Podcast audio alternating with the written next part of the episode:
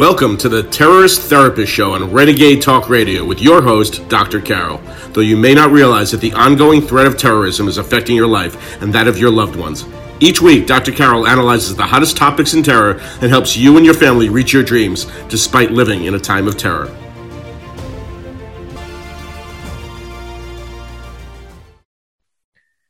Motive for Muslim family murders terrorism or troubled childhood.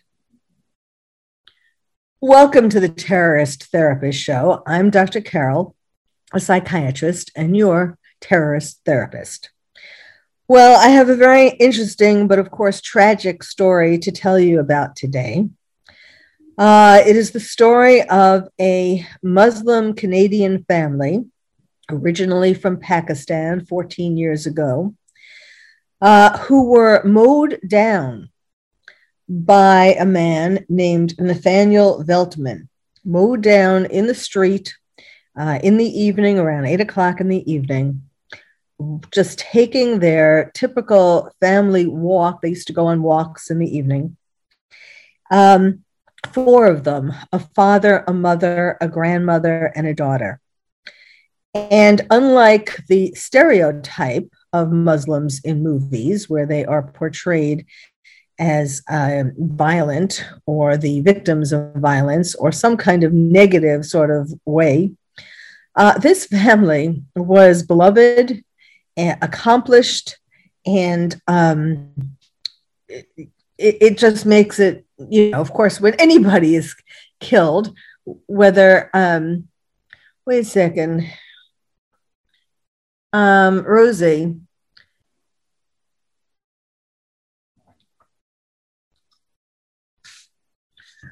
motive for muslim family murders terrorism or troubled childhood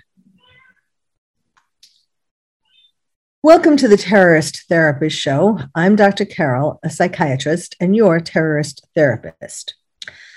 I have a very interesting and very tragic story to tell you about today.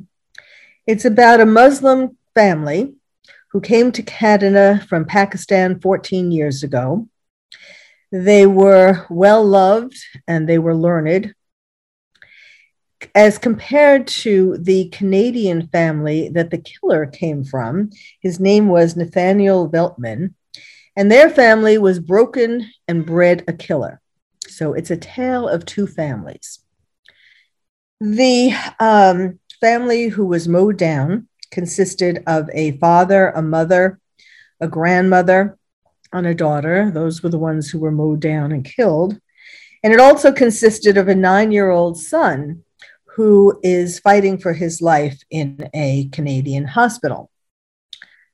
So, this um, family, who was mowed down at around eight o'clock at night, walking across the street by mowed down by a pickup truck, um, they were uh, very loved and very exceptional, very unlike the stereotype of Muslims in most movies they um, the police are saying that the pickup driver who mowed them down targeted them because of their faith.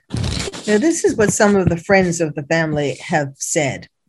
This entire family is a very well-known family known to be extremely sweet extremely hospitable very active in the muslim community here in london. This occurred in london ontario canada uh, the principal of the London Islamic School, where two of the victims, the daughter and the son, attended, said 100% they were smiling. They always had great, kind, positive words to share.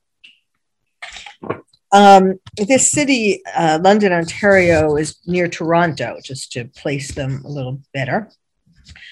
Um, so the driver struck them at an intersection as they were out for their evening walk. Let me tell you a little bit about each of the family members.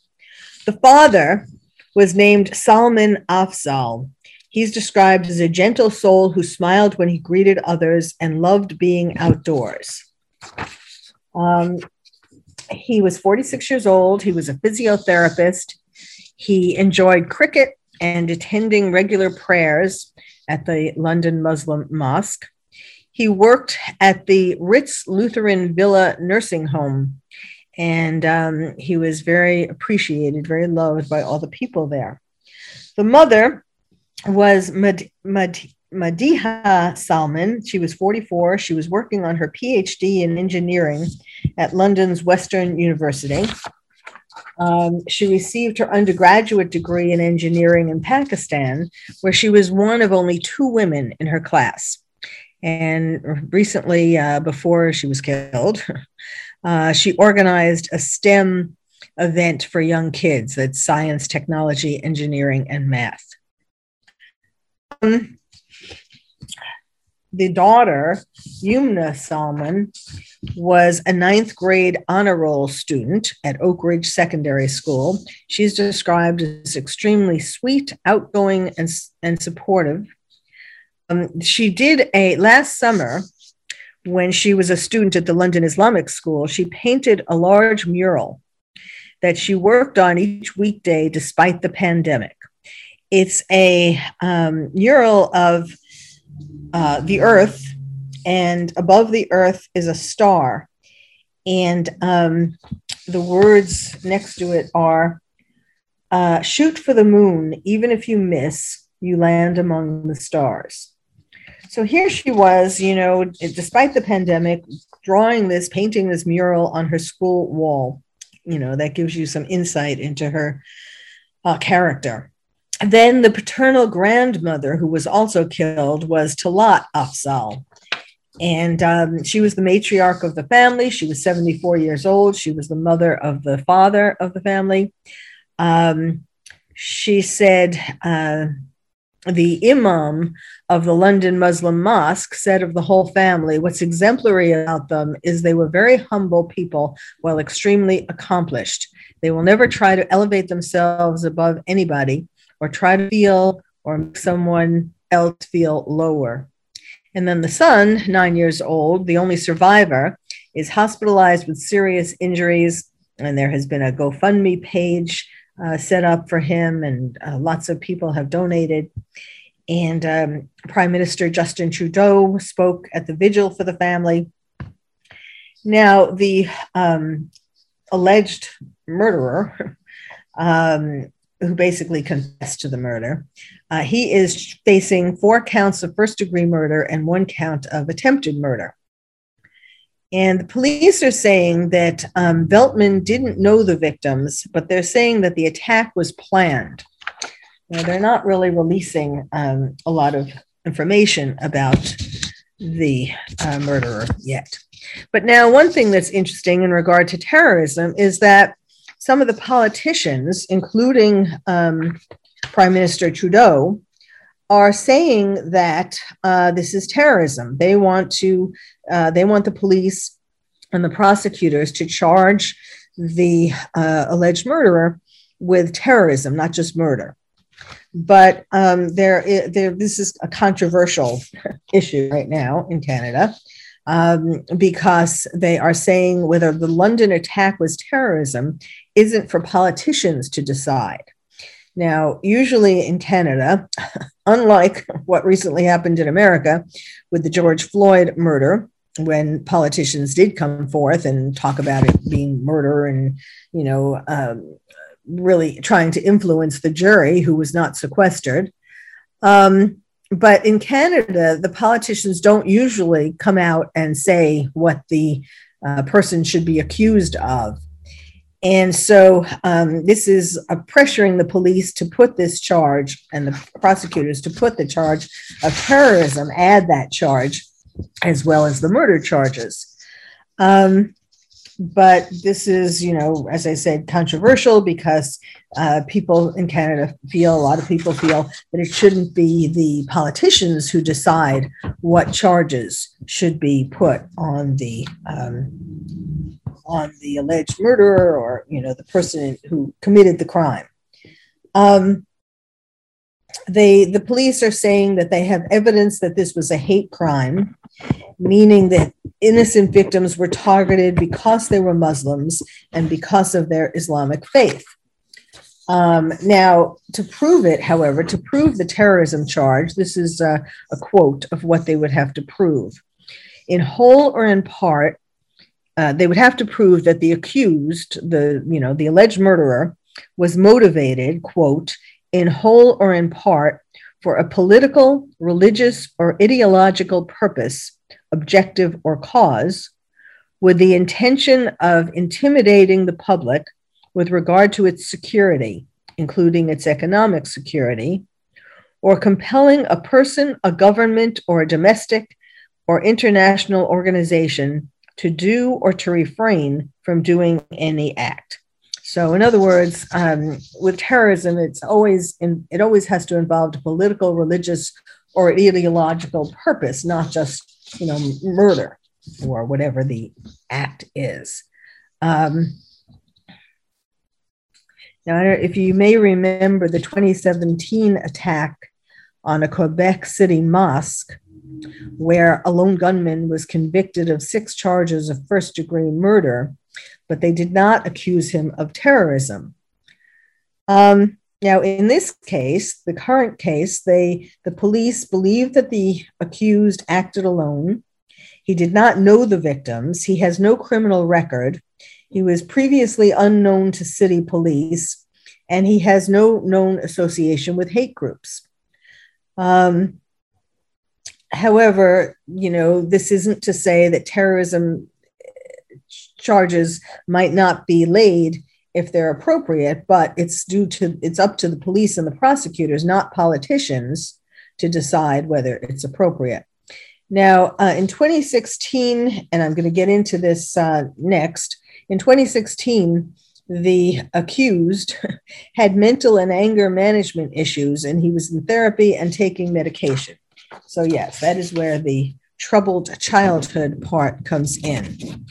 Um, his father, um, well, let me let me actually stop now because now what I'm going to be talking about uh, is the I'm going to be putting the accused, uh, alleged murderer. I, you know, it's hard to say. I know I'm supposed to say alleged. We're all supposed to say alleged murderer or the accused, you know, because he hasn't been found guilty by a court.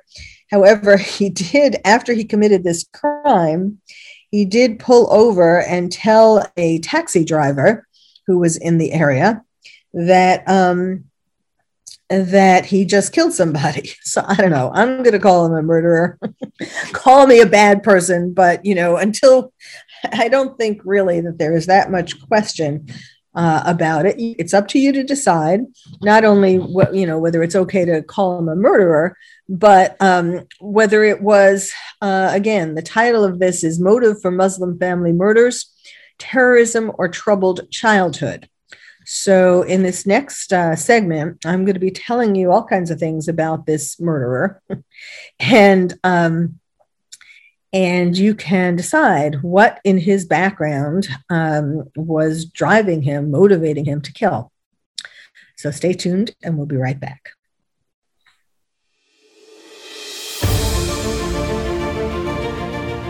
You've been listening to the Terrorist Therapist Show on Renegade Talk Radio with your host, Dr. Carol. Stay tuned and she'll be right back with more analysis of this week's hottest topic in terror.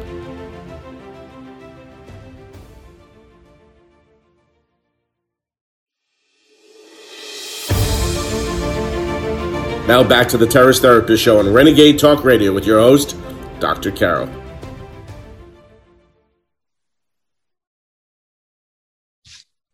Welcome back to the Terrorist Therapist Show, where we're talking today about motive for Muslim family murders, terrorism, or troubled childhood.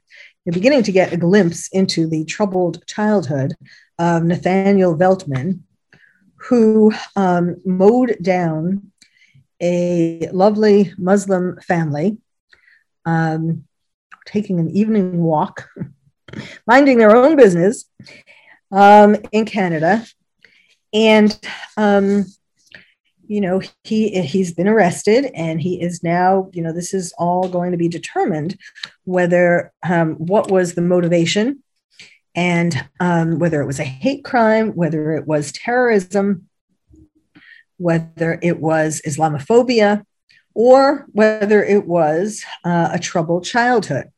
So I'm telling you different um, fragments that we know about Nathaniel in regard to his mind. I'm putting him on my couch and letting you decide in the end what you think was his primary motive.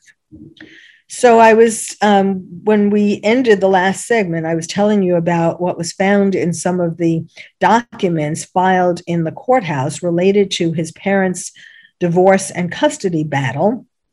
And it what is it's what was is called a high conflict divorce and custody battle, very aggressive um, between his parents.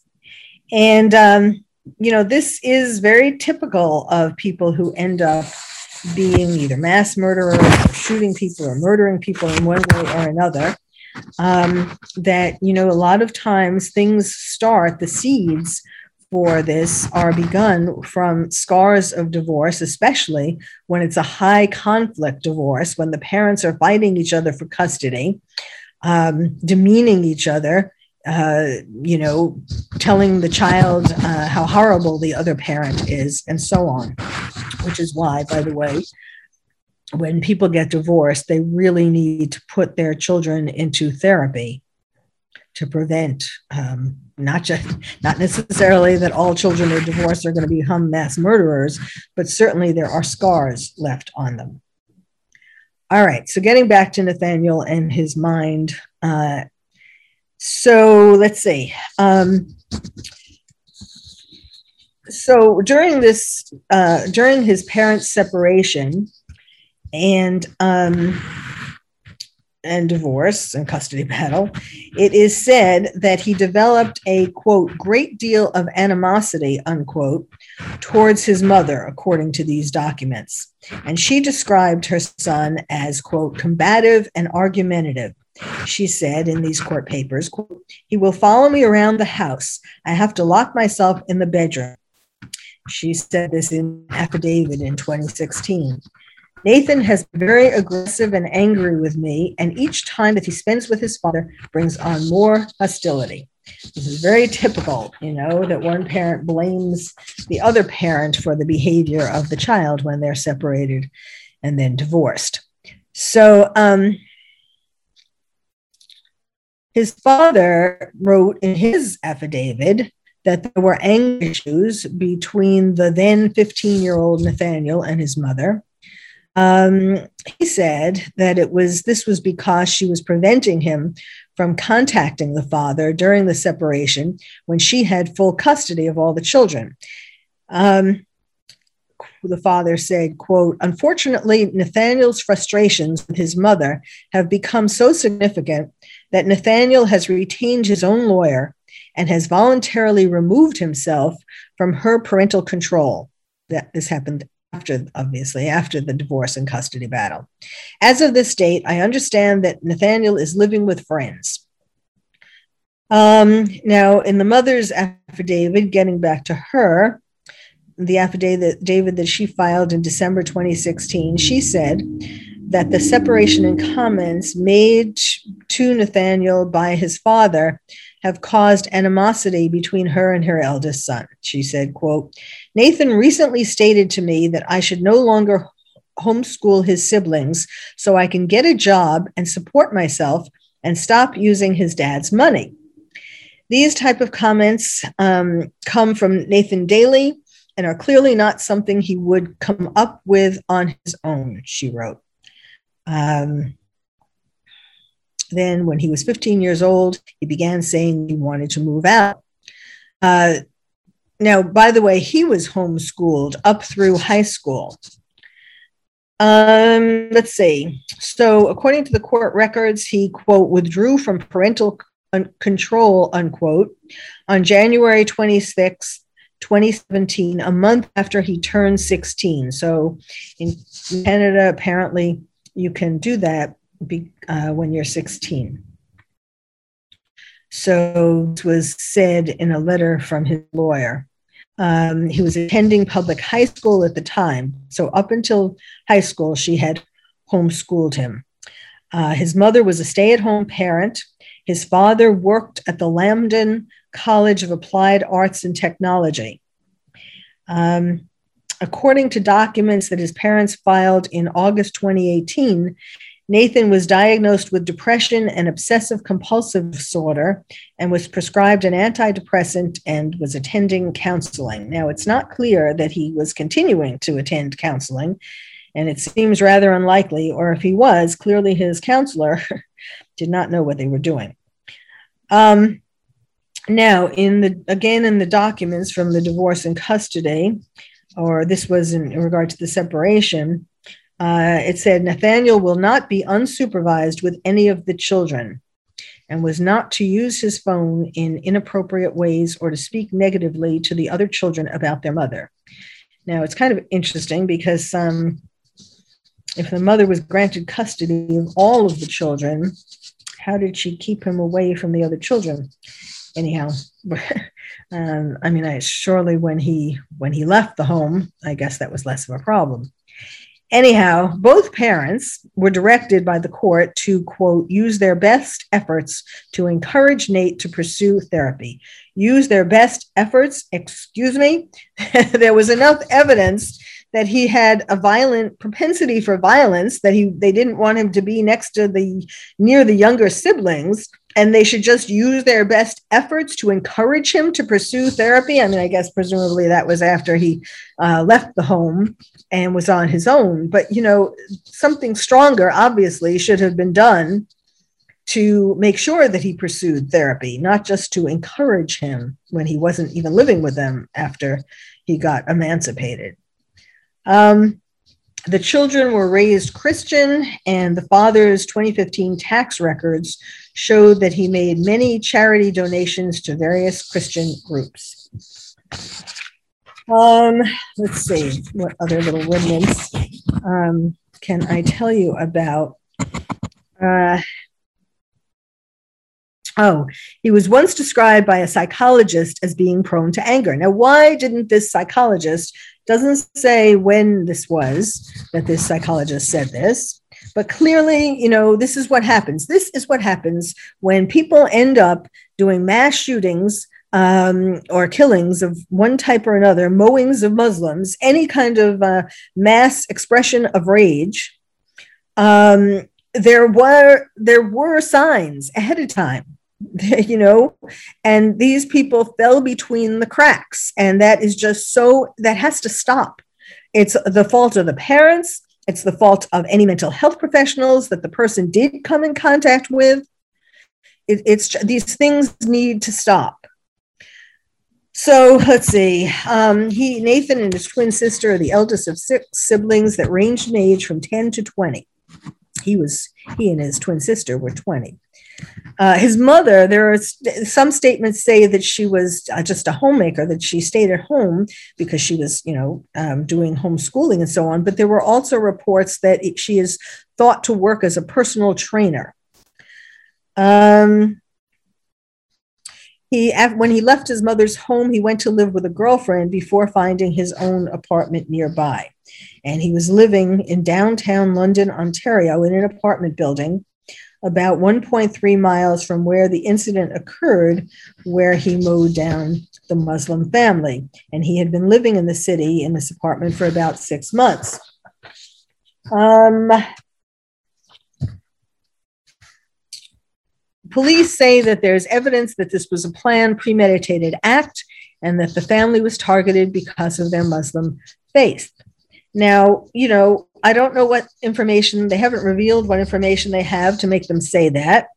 But was it that, or was it because he was um, a troubled, had a troubled childhood, had rage, anger issues, um, and um, he was he jealous of this family, you know, who presumably he didn't know, but you know, this was a, um, a two parents, a grandmother, and a daughter Perhaps he saw the daughter as his twin, um, and the parents as his parents, and the grandmother as the great grandmother that who died. You know, perhaps unconsciously, at least, he was killing them because he was angry at his own family and upset about the loss of his great grandmother. Now, one thing that does speak to his having some you know, if not terrorist, then uh, um, I guess kind of uh, hate crime sorts of roots. When he was arrested, you know, right after the incident, he was wearing body armor and swastikas. So that that does not um, speak very well of him. Uh, just a few other strands of information. Um, let's see. Um, when he was arrested, let me just add, when he was arrested, he was wearing a bulletproof vest, a military style helmet, clothing, that had swastikas on it. And as I said, he laughed when he was being arrested. Now, um, the bulletproof vest and the military style helmet, you know, that does um, seem to indicate that he was planning on doing some kind of violent act and anticipated that he was going to be shot at by police. Um, let's see. I think. Uh, yeah just you know one i just want to emphasize this other aspect about the neighbors uh, in his downtown apartment described him as an introverted man who had a knack for playing loud video games not a knack a, a pinch you know um, he was uh, sort of addicted to playing loud video games and that created conflicts in their apartment building because of his loud noises um, that is pretty much it. Isolated, estranged, angry. Those are some of the words that have been used to describe him. And um, now it is left to be seen when he is up for trial and what um, what what the conclusions are going to be. In the meantime, you can draw your own conclusions was uh, what was motivating Nathaniel Veltman? Was it Islamophobia, hate, terrorism, or was it a troubled childhood with scars of divorce, grief over his great grandmother dying, the violent video games, anger issues, mental illness, drugs, or watching movies that portray Muslims in a very negative light, or a combination of all of those things that I just mentioned, um, you know, that made him uh, seek, made him attack, made, made these Muslim, this Muslim family, you know, of whom he was probably jealous. Again, he didn't know them, but just the way they were walking down the street, clearly, you know, taking an evening walk. It certainly presented a picture of a loving family. And was he jealous of them? In any case, it's a tragedy. They are dead, and he is in jail, and it could have been prevented if he would have gotten psychiatric treatment soon enough, long enough by a psychiatrist who knew what they were doing. Thank you for listening to the Terrorist Therapist Show. I'm Dr. Carol, your terrorist therapist. If you would like to find out more about terrorism from me, your terrorist therapist, visit my website, terroristtherapist.com. And if you're a parent or teacher and want to build stronger nests for your kids to become more resilient, check out my new award winning book, Lions and Tigers and Terrorists, Oh My How to Protect Your Child in a Time of Terror. It's the first and only book about terrorism for kids. You can find it wherever books are sold or directly from the publisher at terrorismforkids.com. Terrorism, the number four, kids.com. I'm Dr. Carol, your terrorist therapist. Thank you for listening to the Terrorist Therapist Show on Renegade Talk Radio with your host, Dr. Carol. We hope listening to the show has made you feel calmer, more resilient, and more able to reach your dreams despite living in a time of terror. You can also check out past shows on Renegade Talk Archives for more insights.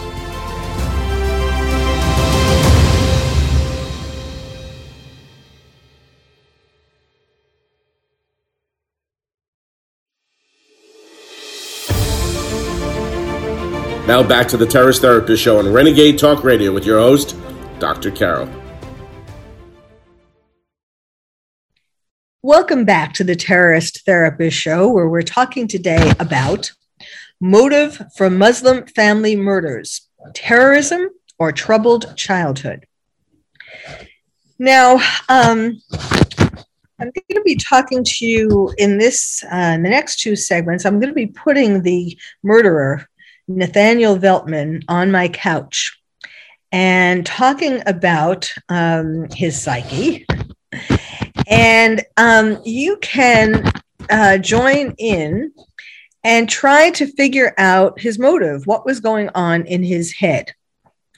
Now, of course, the question is was it Islamophobia, a hate crime, or terrorism on the one hand, or troubled childhood, which included scars of divorce, his parents' divorce, grief over his great grandmother's death, which actually just happened a few days before the murders, violent video games, anger issues, mental illness, drugs, or movies about Muslims where they were portrayed in a very negative light. Now, this is going to be, uh, I'm just going to be giving you snippets of things that are going on in his mind, were going on in his mind when he mowed down this Muslim family, because there is not very much actually written about him yet. Um, the police are k- keeping things pretty quiet. But they did, uh, the media did interview lots of people who knew him. And the picture that emerges is not really one of an Islamophobe or a terrorist. So let me tell you about what some of his friends said. Um, what is particularly, oh, before I get into that, actually, let me tell you about what uh, a taxi driver witnessed uh, when Nathaniel Veltman was arrested he uh, Nathaniel pulled up behind a taxi at the Cherry Hill Village Mall. And he told the taxi driver that he'd just killed someone. Now, the taxi driver was just standing there on a break, and he noticed this bloodied vehicle pulling up behind him. And he was so distraught that he has not been able to speak to the media um, or, or anyone publicly except the president of his taxi company, the Yellow Taxi London president. And this president has been talking to the media, repeating what the taxi driver has said. So the, t- the taxi driver told the president of the company that the truck, uh, Nathaniel's truck, pickup truck, was damaged with blood and on the front end. And um, he said that when he got out of the vehicle, when Nathaniel got out of the vehicle, he was laughing. Now, that could mean a number of things. It could mean mental illness, it could mean drugs, uh, it could mean that he was a terrorist and he was really just happy that he had killed some Muslims. Um, so they went to the one of the the place where where Nathaniel worked, which was um, an egg packing facility. He worked there part time because he was also going to college. And he, they spoke to a uh, Middle Eastern friend, and you know, if uh, certainly if there was any hint that Nathaniel was a terrorist or that this was a Muslim hate crime, you wouldn't expect this friend from the Middle East to be as um, to say the things that he did, which I'll tell you now. Uh, he insisted that Nathaniel wasn't an, an Islamophobe. Um, he has no ties to hate groups that this friend knew of. He said, quote, Nate is not a radical terrorist. He is nothing like that. He is not an Islamophobe. That's not who this kid is. Uh, he went on to say that he never heard him say a bad thing about the Middle East or Muslims. Nate was a very close friend and never said anything bad to me. Another friend told the media that uh, Nathaniel, quote, never said anything hateful about any groups. He's Christian and has a great relationship with God. He was always pretty calm towards other people. Then one of these friends also said that three days before the attack, um, Nathaniel was having trouble with his new truck's steering. I actually drove with him on Thursday, this friend said. Um, and then on Friday, Nathaniel asked him to work for him because a family member had died. So the Free Press um, in uh, Canada uh, did some research and they found an obituary from a funeral home that confirmed the, the death uh, a few days before of a 101 year old woman who had several descendants named Veltman. And in fact, in the obituary, it says that Nathaniel Veltman, the murderer, was one of 21 great grandchildren. Uh, the friend said, quote, he seemed broken up over it on Friday. That's the last time I saw him. So, okay. Um, you know, that's really interesting that uh, to have friends, especially a myth, especially a Middle Eastern friend, to say those things. That's pretty um, powerful. Now, his father, on the other hand, uh, his father said, It was with utmost shock and horror that I came to hear of the unspeakable crime committed last weekend. There are no words adequate to properly express my deep sorrow for the victims of this senseless act. Now, um, you know, why I said I, it just really always bothers me, as you may know, if you've been listening uh, to some of my previous podcasts, or in general, I talk about this. Um, how when the parents uh, are so shocked you know that my child could do such a thing when in fact um, certainly it was at least in part if not in whole that um, the child um, you know this nathaniel is 20 uh, but he's still their child and um, that he did such a thing because clearly the parents are the ones who um, influence are the biggest influence on uh, the child, you know, because during their youth. So it should not be such a shock. And the fact that it was such a shock means that they were not uh, they were not keeping in close contact with him to know what was going on in his mind. Um, so when he when he um, getting back to the taxi driver for a minute um, he had told his president, who then said to the media, that when Nathaniel was dragged from his truck by police, he was chanting, but his words were not clear. And he yelled at the taxi driver to film the arrest. Quote, he was enjoying the scene like it was important for him to be recorded. So um, he worked, as I said, he worked part time at an egg packing plant uh, and we have what those his coworkers have said, and now neighbors have said that he could often be heard playing video games at high volume late at night. Now, um, you know, clearly it is most likely that these violent that these video games were violent and not Pac-Man. um, okay. Now we have some more uh, tidbits about him. Um, the Toronto Star um, looked up, did some research on their own, and they found um, documents filed in a London, um, Ontario courthouse, and notably divorce documents that described him um, as, and the divorce, these documents were um, filed between 2016 and 2018. That was it was around 2016 that um, the, they, the divorce was begun between his parents, and uh, the divorce documents describe him Nathaniel as angry and combative years before the attack. Again, why didn't apparently he did get some therapy, but obviously not enough. So, um, documents filed in the courthouse between 2016 and 2018 uh, describe him as being the eldest son of six kids from an, an Ontario family. Uh, the divorce was between his parents, Mark and Alicia Veltman. Um, and included in these documents was an order forbidding Nathaniel from spending unsupervised time with his brothers and sisters. Now, what that means, I have done countless, um, been an expert witness in countless divorce and custody cases. And when um, when it's ordered that someone um, not spend unsupervised time, or that, in other words, that they would have to be supervised if they spent time with either a parent or their siblings or whomever, um, that means that they are someone was concerned about uh, the risk of violence. So it seems like during this divorce, um, years before this mowing mowing down the Muslim family, um, they already suspected, had enough suspicions or evidence of his being violent that there was an order that he was forbidden to spend unsupervised time with his brothers and sisters. Now, these would have been younger brothers and sisters.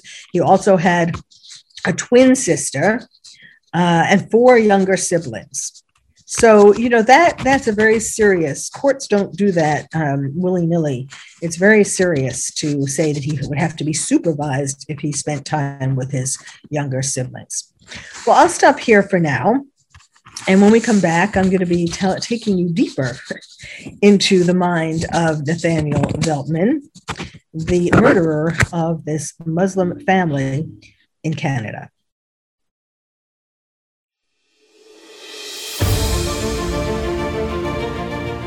You've been listening to the Terrorist Therapist Show on Renegade Talk Radio with your host, Dr. Carole. Stay tuned and she'll be right back with more analysis of this week's hottest topic in terror